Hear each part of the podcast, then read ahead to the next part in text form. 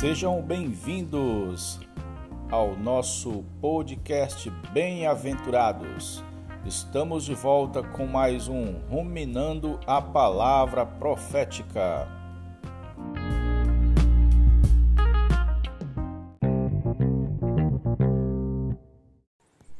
Jesus é o Senhor, amados. Hoje vamos ver sobre a imagem da besta. Apocalipse 13 fala sobre essa imagem da besta. Ali do 1 ao, 14, ao 10 descreve o anticristo, a besta que emerge do mar. A partir do versículo 11 é apresentado a besta que emerge da terra, o falso profeta. Ele é uma espécie de secretário do anticristo. Conforme sua descrição, ele se, apare... ele se parece com um cordeiro, mas fala como dragão e exerce a autoridade do anticristo na sua presença. E ele fará com que as pessoas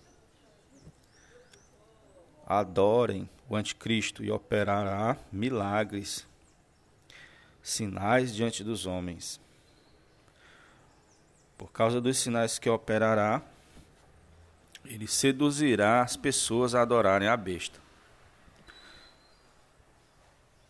Isso é uma advertência para as pessoas que buscam e gostam de milagres sem observar a sua origem. Senhor Jesus, nós não devemos correr atrás de sinais e milagres. Na realidade, Devemos ter um viver santo diante de Deus, servindo a Deus com, com fidelidade, e esses sinais nos seguem. O aparecimento do anticristo, chamado por Paulo de Enico, será segundo a eficácia de Satanás, com todo o poder e sinais e prodígio de mentira. Está em 2 Tessalonicenses é, capítulo 2, versículo 9. Também Mateus 24, 24. Devemos estar vigilantes e valorizar o verdadeiro milagre, que é ser transformado pela vida divina em nosso interior, experimentando o poder do Espírito de Deus em nós. Senhor Jesus. Uh, em Apocalipse 13, 15, diz assim: Foi dado comunicar fôlego à imagem da besta, para que não só a imagem falasse, como ainda fizesse morrer quantos não adorassem a imagem da besta. Essa imagem, irmão, será um, um fenômeno cibernético, algo que nós não conseguimos ainda imaginar. Quer dizer, até conseguimos imaginar, mas é algo que está além da, da compreensão comum das pessoas. Provavelmente terá relação com inteligência artificial, mas também pode ser que seja uma mescla de homem com alguma coisa cibernética. Ele será capaz de falar e também matar os que não adoram. Então ele vai saber, ele vai ter uma onipresença falsa, uma onisciência falsa. Por isso que hoje já busca-se muito criar uma forma de, de, identificar todas as pessoas e criar um, um grande Big Brother para saber a, sobre as pessoas, tudo sobre as pessoas, com o pretexto de estar tá oferecendo segurança, de estar tá oferecendo paz. Mas é por aí. Todos os pequenos e grandes, os ricos e os pobres, os livres e os escravos, faz que lhe seja dado certa marca sobre a mão direita e sobre a fronte, para que ninguém possa comprar ou vender, senão aquele que tem a marca, o nome da besta ou o número do seu nome, independentemente de classe ou cultura, classe social ou cultura. Todas as pessoas receberão a marca sobre a fronte ou sobre a mão direita. Imagine uma mãe com a criança pequena sem poder comprar leite no mercado, ou vendo seus filhos doentes e não poder comprar remédio, por não possuir a marca da besta. Pois com o avanço tecnológico vai poder definir quem fará parte desse novo sistema econômico, esse novo mercado, esse novo, essa nova maneira de consumir. Será possível dizer quem faz parte e quem não faz parte. Basta que todos sejam identificados. E hoje já existe muita coisa que é, que é tecnológica que parece que faz parte de nós, como por exemplo, smartphone. Alguns já não conseguem mais viver com ele, porque trabalha com ele, se acorda já com ele.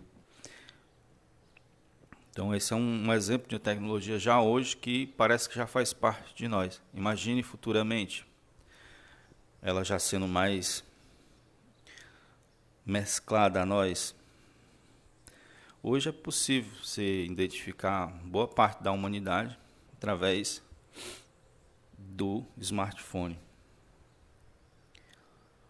Senhor Jesus, eu sei que é, vai ser possível ter um controle social intenso no futuro breve. Senhor Jesus, ainda que essa profecia apresente uma, um lado negativo, ela nos encoraja a buscar mais o Senhor hoje, para não sermos para sermos vencedores e não estarmos na grande tribulação, mas pelo contrário, estarmos com o Senhor. Em Mateus 25 fala algo interessante, que no final o Senhor vai julgar as nações e ele separa os cabritos das ovelhas. As ovelhas ali, se você ler 31 ao 33, são as pessoas que comuns, não cristãs, que ajudaram os cristãos nesse momento de necessidade na grande tribulação. Eles, como prêmio, poderão estar no reino milenar, como povo. Enquanto os cristãos estarão vencedores, estarão como reis e rainhas eles serão povo, por causa desse ato de misericórdia que eles fizeram para os filhos de Deus, mas é como se tivesse feito para o próprio Cristo, porque nós somos um com Cristo. E do outro lado estarão os cabritos, que são as pessoas realmente mal, mas que não de forma nenhuma ajudaram. É como se fosse emprestar o cartão de crédito, né? A mãezinha precisando de leite para seu filho, não tem como, porque não tem a marca da besta. Alguém vem e compra e dá para ela. Então esses receberão um prêmio, porém os cabritos não receberão. Terão o mesmo julgamento do anticristo, da besta, de Satanás. Há muita conjectura, irmão, sobre a marca da besta. Alguns dizem que vai ser um chip implantado na fronte, na mão. É, o irmão não chega a dizer que é ou não é. Também pode ser uma tecnologia mais avançada do que essa. Existem outras formas de identificar. Se for algo tecnológico, pode ser algo que a gente nem conhece ainda, mais avançado do que a tecnologia existente. A característica dessas últimas eras, o conhecimento avançar de forma exponencial. Senhor Jesus.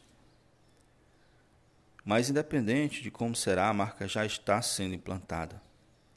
Não como uma marca física, mas algo implantado no interior das pessoas.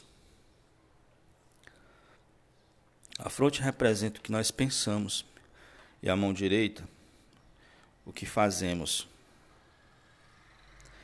Se pensamos e agimos da mesma forma que o, mundo, que o mundo age e pensa, já estamos com a marca da besta em nossa mente e nossas ações.